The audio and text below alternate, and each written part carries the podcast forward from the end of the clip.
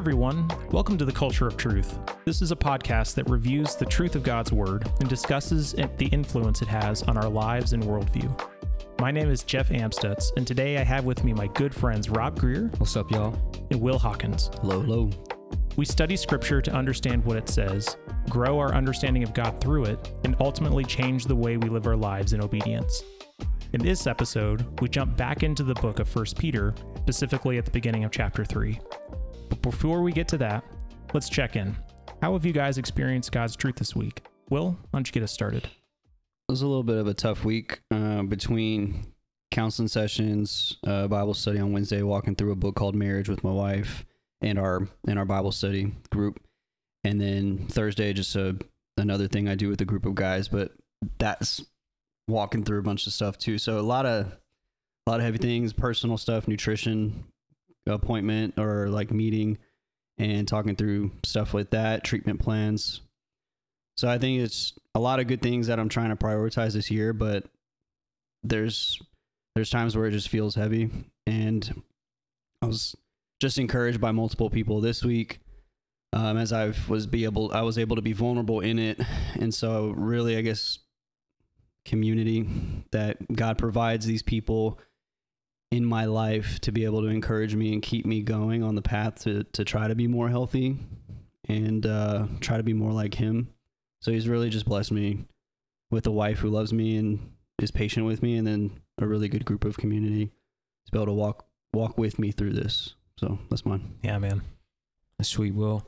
I'd say for me, pretty similar to you, just, you know, realizing the the importance of communication in marriage. It's critical that you and your spouse are just on the same page with things. And, you know, I've discussed, you know, or said in previous podcast episodes where I I'm in a process even early on in my marriage where I'm figuring out like being independent is no longer something you can be doing. It's just fellas, it doesn't work, trust me.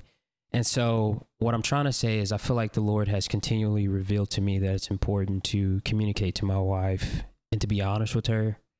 And it's been such a gift to have her speak in those areas where I feel like I'm I'm weak because I don't want to say this, but I know when I do say it, I'm actually showing a strength of like, hey, I love you and I trust you with this. And this is why the Lord wants us to share these things together because we can forgive one another. We can show grace to each other. We can speak truth to each other that points us back to Jesus. And so I'm just continually learning that and just taking it day by day and trying to have fun with it too. You know, I love how you said this the other day, Jeff. Marriage isn't hard. Our sin is what makes it hard. Mm. And I think for me, it's just like realizing there's a lot of things I need to let go of, but the Lord's being gracious to me in that with my wife just being the way she is and being able to be patient with me. And yeah, those paying- things are paying worth off. those things are worth letting go. Yeah. Yeah, it's Mm. it's not like it's an unfair trade. Right. It's not like, oh my gosh, I got to let this go. It's like, no, I get to have something better. Yeah. What you what you said encouraged me because you're saying not that you you're trying to still have fun or you're trying to have fun with it and make it not make it so serious all the time. I Mhm. think from what I'm hearing, and that's something that I don't do a great job at. I'm always focused on it's like all in on trying to make things better and work, work, work. It is work, all this stuff, and that I miss out on the fun. So thanks for sharing that. Appreciate it. And uh, on my end, the cool thing is, is all this stuff that I do with community is with my wife, and you know, it's it's great that we're all talking about our wives uh, today because that's what today's passage is going to focus on a lot, uh, our marriage relationships. But this week had several instances of of community. Specifically, uh, this past Tuesday night, we had uh, a bunch of small group leaders from South Campus come here and we had basically a, a family time of the leaders of South Campus at the Austin Stone, and uh, it was just an incredible time to meet some people, to encourage each other, uh, to open the Word together. It was it just filled my heart up so much with seeing how God's working in small group leaders at at the Austin Stone South Campus in South Austin. And uh, Amy was there with me every step of the way. We met we met some folks together. Uh, she had some good feedback and, and ideas and thoughts and uh, it's just really rejoicing God this week for community that way. That's awesome. With that, Rob, can you give us a quick recap of First Peter chapters one and two? Absolutely. So, in the first chapter of Peter, what he's describing to us here is that salvation belongs to God. And when he mentions salvation, he's talking about how God is the one who causes us to be Christians. He's the one that causes us to be born again, right? When we read that in, in verses, uh, I believe, three through four of, of chapter one. And once we become followers of Christ through Jesus' life and his death and resurrection, chapter two begins to talk about what it means for us to live out that salvation, right? So, living a holy and, and, and pure life, not for the purpose of earning God's love, but because we know already we already have it. And for people that he's writing to who have been dispersed throughout all of the Eastern Hemisphere during this period of time, what he's communicating while they are currently suffering is here's how you should act because this is how your Lord and Savior Jesus acted when he was treated this way, when he was suffering for our sin. And so what we see is as this theme is being developed throughout First Peter, this is our call, is how we are to live in light of our suffering. And as we get into today, even in our marriages, how do we live this out as husband and wives? Yeah, that's so good. Mm. So today's section is going to be First Peter 3, verses 1 through 7. Will, could you read that for us? Of course. Verses 1 through 7. Likewise, wives, be subject to your own husbands, so that even if some do not obey the word, they may be won without a word by the conduct of their wives, when they see your respectful and pure conduct. Verse 3. Do not let your adorning be external, the braiding of hair and the putting on of gold jewelry or the clothing you wear. But let your adorning be the hidden person of the heart with the imperishable beauty of a gentle and quiet spirit, which in God's sight is very precious. Verse 5 For this is how the holy women who hoped in God used to adorn themselves by submitting to their own husbands, as Sarah obeyed Abraham, calling him Lord. And you are her children if you do good and do not fear anything that is frightening. Likewise, husbands, live with your wives in an understanding way, showing honor to the woman as the weaker vessel, since they are heirs with you of the grace of life, so that your prayers may not be hindered. Hmm. Yeah, that's such a good word. So we're going to divide this up into two sections verses 1 through 6, talking about wives, and then verse 7, talking about us husbands. So let's get started with that first word likewise. It says, likewise, wives, be subject to your own husbands. What's the likewise connecting this to? So likewise is is connecting us to what has been said already in chapter 2. I kind of hinted towards this in the summary, but with chapter 2 it's beginning to talk about as followers of Christ, right? Salvation belongs to God, and as we live out our salvation, we should look more and more like Christ. Well, as we look more and more like Christ, that also represents how we submit to our own authorities in our lives, right? And so when you talk about submitting to our own government or submitting to our, our masters, you know, your your your landlord or your your work boss or manager, right? Those relationships are what's being described here. And as we begin to talk about our wives and husband or wives and husbands, that's what we see here. It's connecting the same type of application in terms of who we're submitting to. Yeah, that's good. Mhm. Nice. So the next thing is it says, Be subject to your own husbands, so that even if some do not obey the word, they may be won without a word by the conduct of their wives. So what's the what's the purpose in this submission? Like what do we see the reason why wives should submit to their husbands? What does it do? Yeah, when I see the word subject, and I think a lot of people, especially now, would see this word and think that it's negative. It's a negative word. So for me, I have to look at this and know that there is a positive purpose for it. So I like the question, like, what is the purpose for it? Yeah. Um, and I think it just in any relationship that we're subordinate, it's a opportunity to remember Christ Himself. Hmm. So that's that's immediately where I go with this, and so how this applies to this specifically when it's saying so that even if some do not obey the word, it's that they may be won with the con by a word of the by conduct of their wives. It's speaking to unbelieving husbands. Yeah, So that's right. yeah, So when they see your respectful and pure conduct, it it, it can influence them and change and change their heart. Hopefully, Yeah. It's it's incredible the amount of of opportunity that we have in the midst of sin, in the midst of suffering, in the midst of uh, things in life that don't go our way. It's actually when you have the greatest opportunity to display Christ in you. Because if you only obey when it's convenient, when it's what you already wanted to do, when it feels good, well, then you're just being like the world. The world does what it feels good. Uh, it- The world does what it wants to do anyway. So it's calling out, I think, from when I read this, it's calling out a very specific hey, if you have a husband who does not submit to Christ, the way you treat your marriage is going to be one of the biggest ways that you can show him Christ because it's right in front of him. It's not a going and you know trying to convince him with with words or like Mhm. whatever. It's literally the way you conduct your commitment to him in marriage is going to impact his ability to see Christ where he's at. Right? Yeah. Yeah, and the only thing I would add to this is it's not that your words themselves won't make an impact Oh yeah, they to your definitely do. husband. They definitely do, but what I believe Peter's getting at here when he's talking to wives is that if you go back to chapter 2, the way that you live your life is going to make a greater impact in terms of evangelizing what it means to know and follow Jesus than just how you say things. Because you can say things eloquently all day, every day, if you don't live a life that is reflecting who God is, that person will never know who God is. Right. And and that principle is not something that is only for a wife in a marriage. Yes. You know, it it the specific exhortation here of Peter t- speaking to wives in their marriage relationships is not one only for that.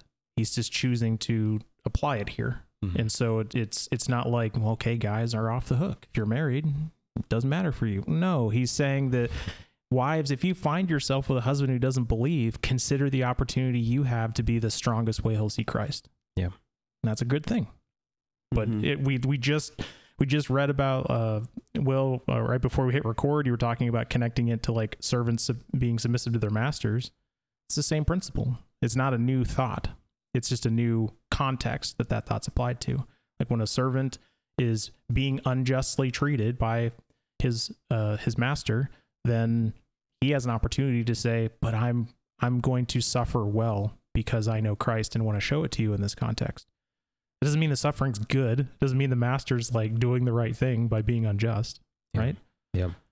But the, the text goes on. It says, Do not let your adorning be external, the braiding of hair and putting on of gold jewelry or the clothing you wear. But let your adorning be the hidden person of the heart with the imperishable beauty of a gentle and quiet spirit. So, what? Uh, why do you think Peter would say something like this? What's he telling uh, wives to do?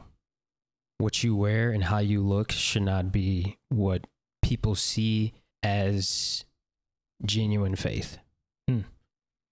And the reason why I say genuine faith is because I can have all the gold jewelry, I can have all the accolades, whatever we want to throw out there, the biggest and nicest clothes. But at the end of the day, what Peter's getting at here in verse 4, but let your adorning be the hidden person of the heart is like your identity as a as a first of all, he's talking to wives. So your identity as a daughter in Christ, your identity as a as a wife to your husband, the way you live is going to be a reflection of a gentle and quiet spirit towards your husband Hmm. because that is what's going to communicate to him more loudly than just the things you wear or how you look on a day-to-day basis. Yeah. Yeah, and, uh, and I'll add to that. It's. I mean, I had to look up the word adorning. I don't use that. I was word going to every ask, day. like, what's the word adorning don't, even mean? I don't use that word every day. Uh, make more beautiful and attractive. So I think what it's saying here also is that it's not trying to make yourself look more beautiful or attractive in this outward appearance, but it's the attitude of the heart. And I think that's what Rob's saying too. Submission is the quality of our spirit. It's it's an attitude of the heart. Hmm. Um, and so this, these are the things that I'm learning as we as I was prepping for this. But an attitude of submission is that for the greater good I'm yielding my right to get my way because there's a bigger picture and there's something more important. Hmm. And so we see that with Christ's submission to the Father. So that is way more beautiful than anything she can put on herself externally. And I Hmm. think that's what it's trying to say here. Yeah. there, there's something really divisive um, about the reason a wife would think she wants to get favor from her husband. Could be you love me because of the way I look, or it's you love me because of who I am. And when Mhm. it's when it's the former, it can it can disappear and shatter, and it's going to decay over time, like Yeah. as we get older. But the for or the latter, loving your wife because of who she is, is something that'll transcend all of that. And to me, when we talk about marriage being an example of Christ in the church, this is this is the most mind-boggling part, where Christ loves the church because of who we are, not because of what we do for him. That's good. Yeah. And so if if if you're out there and you are listening to this and you're a wife and you want to show you want to demonstrate with your life what it looks like to be loved for who you are, make that a big priority. and and I guess I want to speak. I don't know if I'm jumping too far off on something, but I think a lot of a lot of wives. I don't want to obviously speak in, in a position of a woman, but can feel like this text makes them feel less than, subordinate, um, not valued, like they don't have a voice, all that. So they can feel like they're in a position of inferiority. Um, and so I, I, I think when I read that, you're talking about like the, being who they are and that's being beautiful. I'm trying to make Yeah. that connection right there. Yeah. A lot of people don't feel, a lot of women might not feel uh-huh. like they are beautiful Yeah. when they're reading this text, that it's not permission for them to do that. It's taking it away. Well, there's a there's a couple of things that I think are intermixed in there culturally that are very interesting to to camp on. One is if a husband ever looks at his wife and uses like verse 1 to basically give the opposite exhortation to verse 3, he's like you need to honor and respect me, so you need to go doll yourself up every day and look a certain way or I'm not going to Hmm. it's like, dude, you are like, you are doing the exact opposite thing of the very next text after this. Yeah. You're, you're cl- like, it is, it is the most obvious misuse of text. Um, because it's just like you're, you are only choosing verse one and not verse three. And then second, this doesn't say that like it's inherently bad to, you know, put on makeup to want to look good and all that. What it is though is if that is where you're getting your value, if you're if you look at your life and you those things got taken away and you're like I don't have anything left, that's a problem. Mm. So it's it to me it's an order of priority. It's oh, it's it's good to look good. It's not something that's it's at all eternally important compared to the character of who you are. If it's if it's a mask you put on to try to to try to appear a certain way, Yeah. then then that's not good. like like for oh, let me speak to my my own marriage because I don't want to project too much. I'll just speak from my personal experience with my wife Amy. Uh, she very rarely puts on makeup. I think she's beautiful. Do I enjoy it when like if we're gonna go out for dinner, something special, and she does put some on? Yeah, great. Like I'll enjoy that. But there is nothing at all in my heart that my love for her is affected by her not doing that on a daily basis. Hmm. Like there there's no like I think she's holding out on me. No, she's not. It's fine. I love her for who she is and it's a bonus that she's beautiful and does doesn't put on makeup all the time. Um the the, the whole point being that what characterizes our marriage relationship is not the external. And that's that's the heart of this. So we don't want to walk around and start creating artificial legalistic laws of like if you do this at all you're inherently sinning or something like that Mm. Uh, look at what the text is showing you about god's heart you know he cares about our character Mhm. and you know let it be what that is robert you gonna add something Yeah, there's an article I've been reading that my wife actually shared with me, and there's a quick excerpt in it. I'll be I'll be quick. It's a few words that I just want to mention that was encouraging to me to hear, and this is in relation to sub, subject or submission, right? says, quote, one of the best words to describe the spirit of submission is empower. To empower means to promote the self actualization or influence of. In essence, a woman empowers her husband when she uses her influence and strength to help him to become a stronger, more confident, and godly person. Instead of threatening his influence, her power actually heightens it. Mm. End quote. When I read that, I'm like, Mhm. I hope, ladies, if you are listening to this, that this is an encouragement to you because when I read this now, when I read passages that are like this, it makes me think more about not is my is my wife doing everything that I tell her to do in in the ways that I want her to. It's is she pointing me to Christ by how she is living, by how she's adorning herself. And if she's not, then she's not really empowering me to lead as I should. Hmm. Yeah, that that's that's a powerful perspective because there've been even moments where I have not made the best choices in the world, Yeah. and the character of Amy coming out and saying, "Do you not see your own sin? Do you not see your own lack of faith? You're not putting Christ first in your life." Like that's that's her her ad- already adorned character actually helping me Yeah. even though it's it is just like Hebrews 12 it's discipline that doesn't feel good in the moment Mm. but is absolutely my father in heaven working through my wife to point me back to Christ Amen. and that if if you just always look at it from this surface level like lack of conflict and there's just supposed to be nice perfect uh, if it's not about being locked on to Christ you're just going to miss th- this this passage is just going to whoosh over us both both as husbands and wives yeah. Please don't forget that word likewise. yeah It's I've used this word in previous episodes in the series.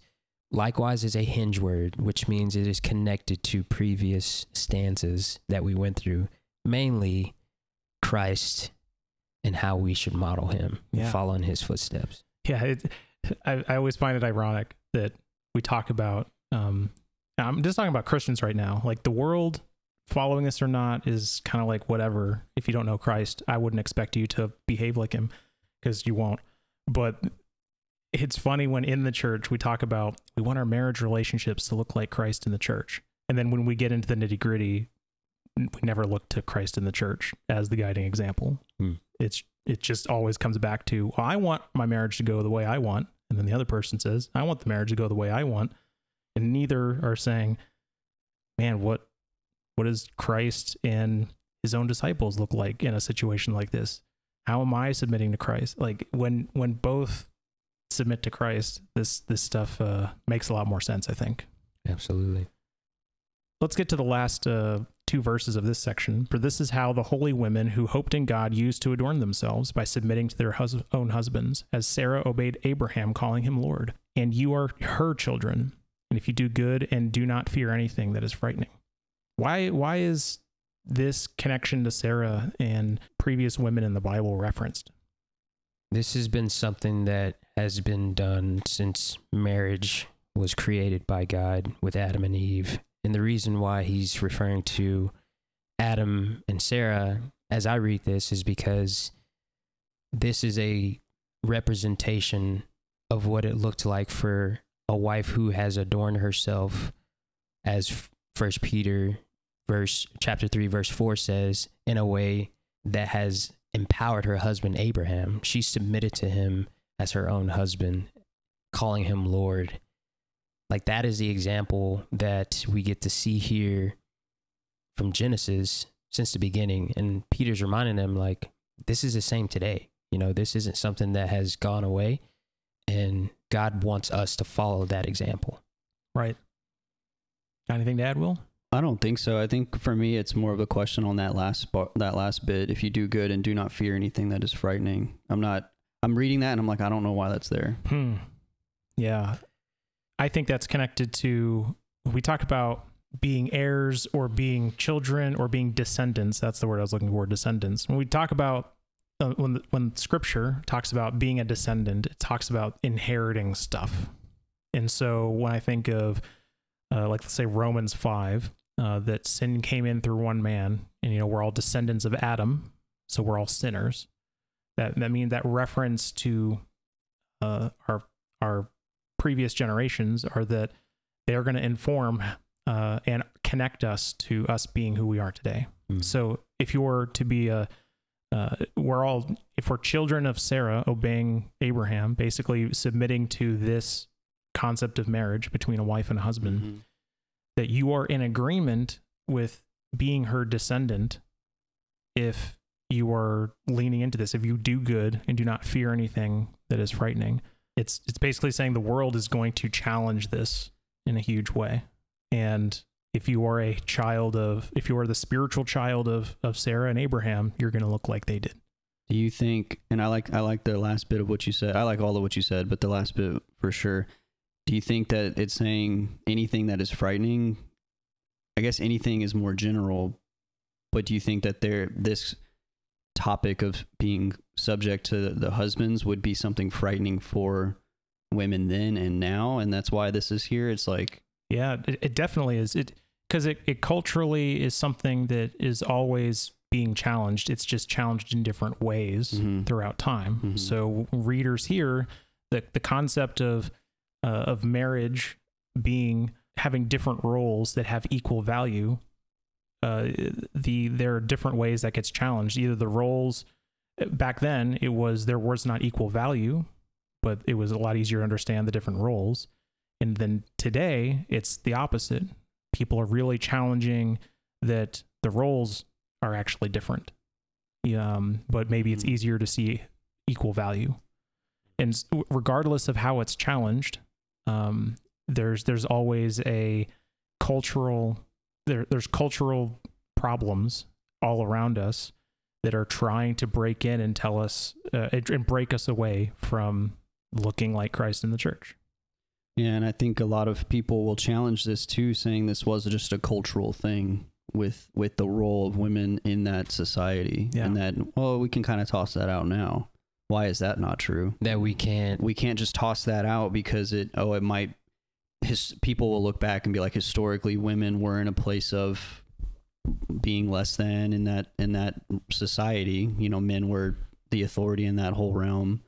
So it's people can put that in there and be like, well, this is just how things were back then. Things are different now.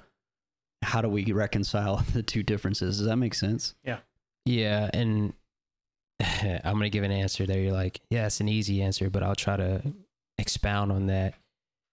I think it all points back to what do we understand in terms of our roles are in marriage.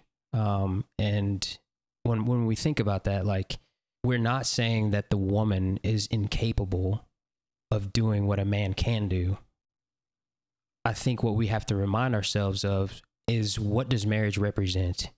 Who created marriage? And does marriage itself for each individual person have roles? The answer is yes.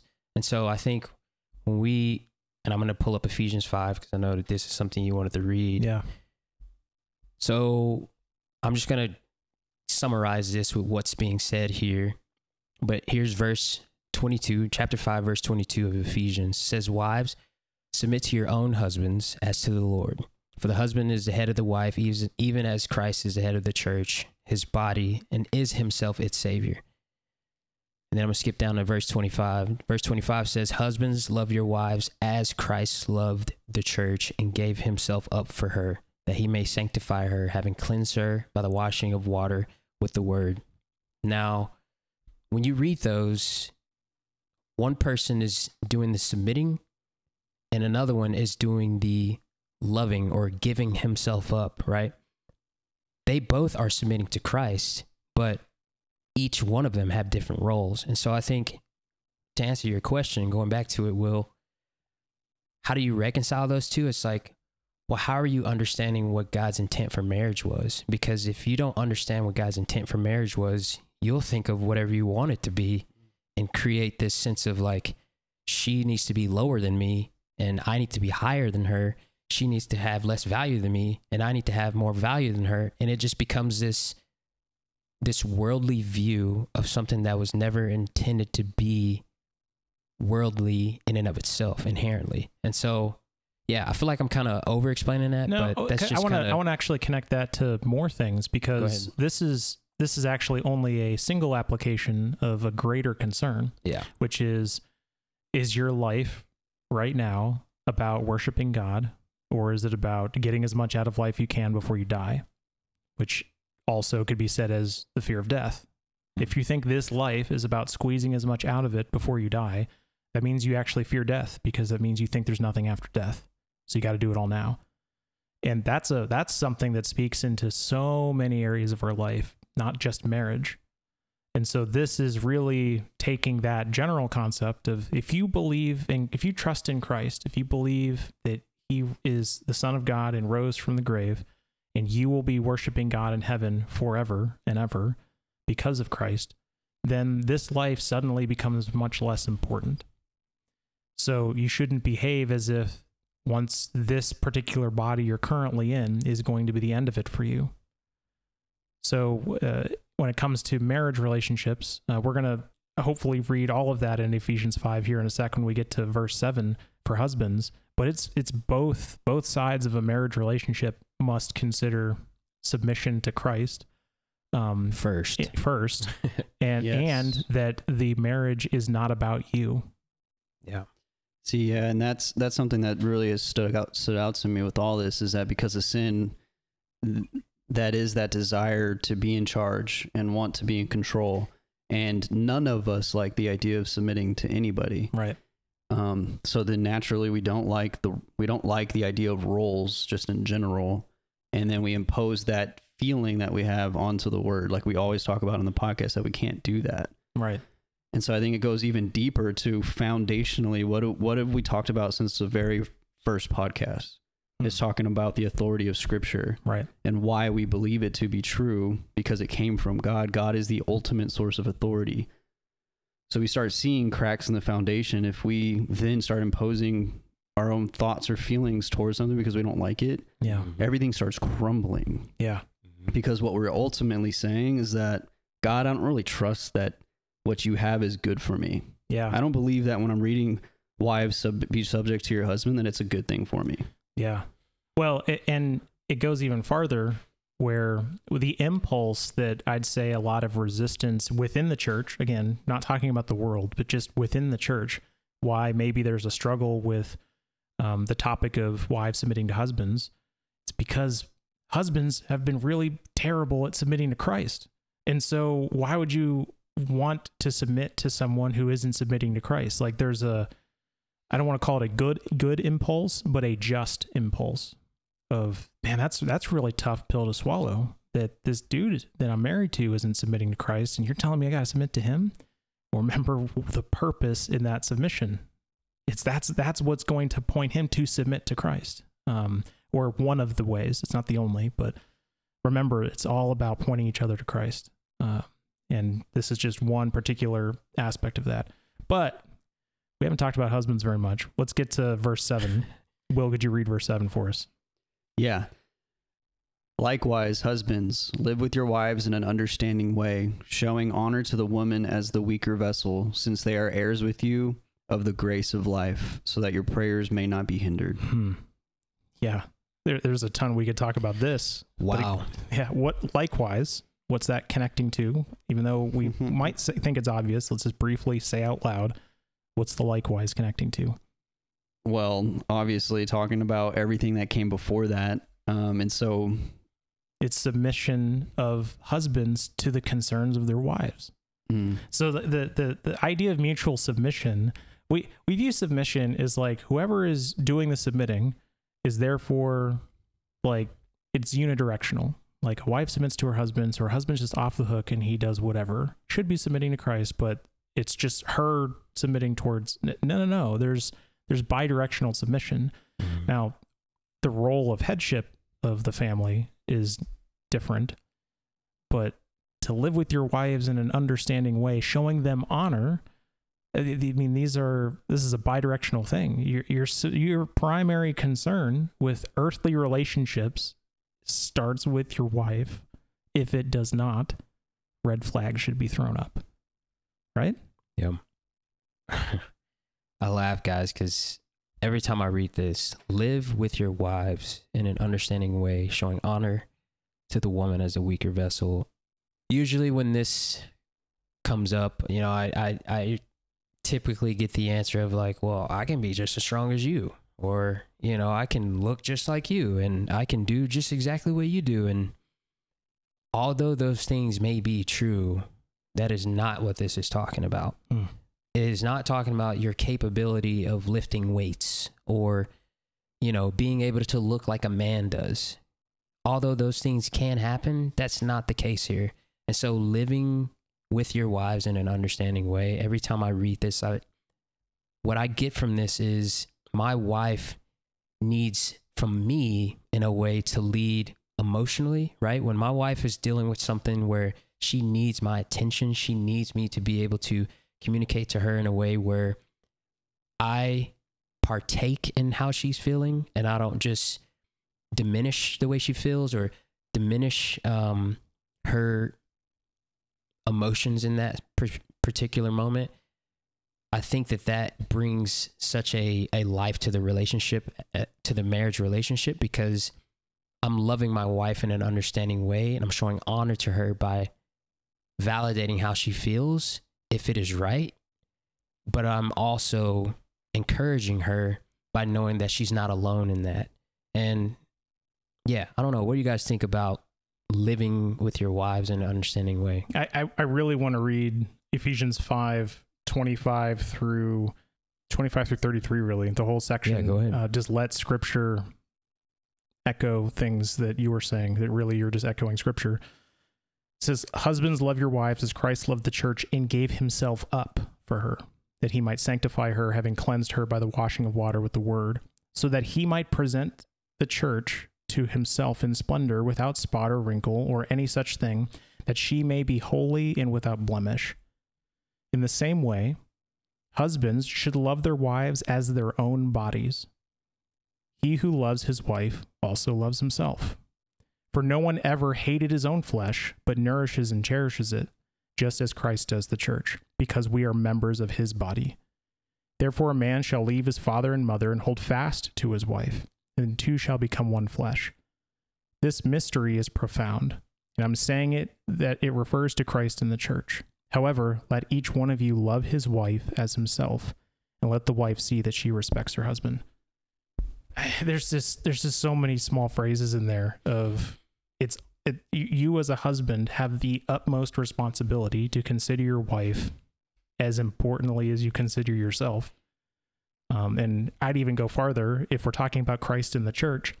Philippians 2 uh, just straight up says that you consider other people as more important than yourself. So it's, it's not even just like, all right, we got to keep, there's some like scoreboard that we have to keep even. It's not, not even that. Like there's just no concept of score. Consider your wife as far more important than yourself, showing her honor, um, being understanding to her concerns and needs and things like that.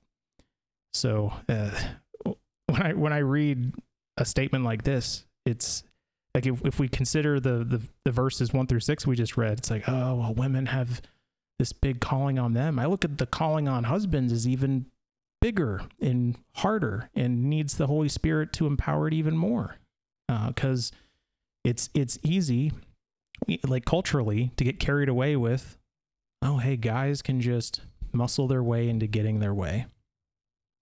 Like that's a general problem throughout the centuries. Dudes abusing their their power.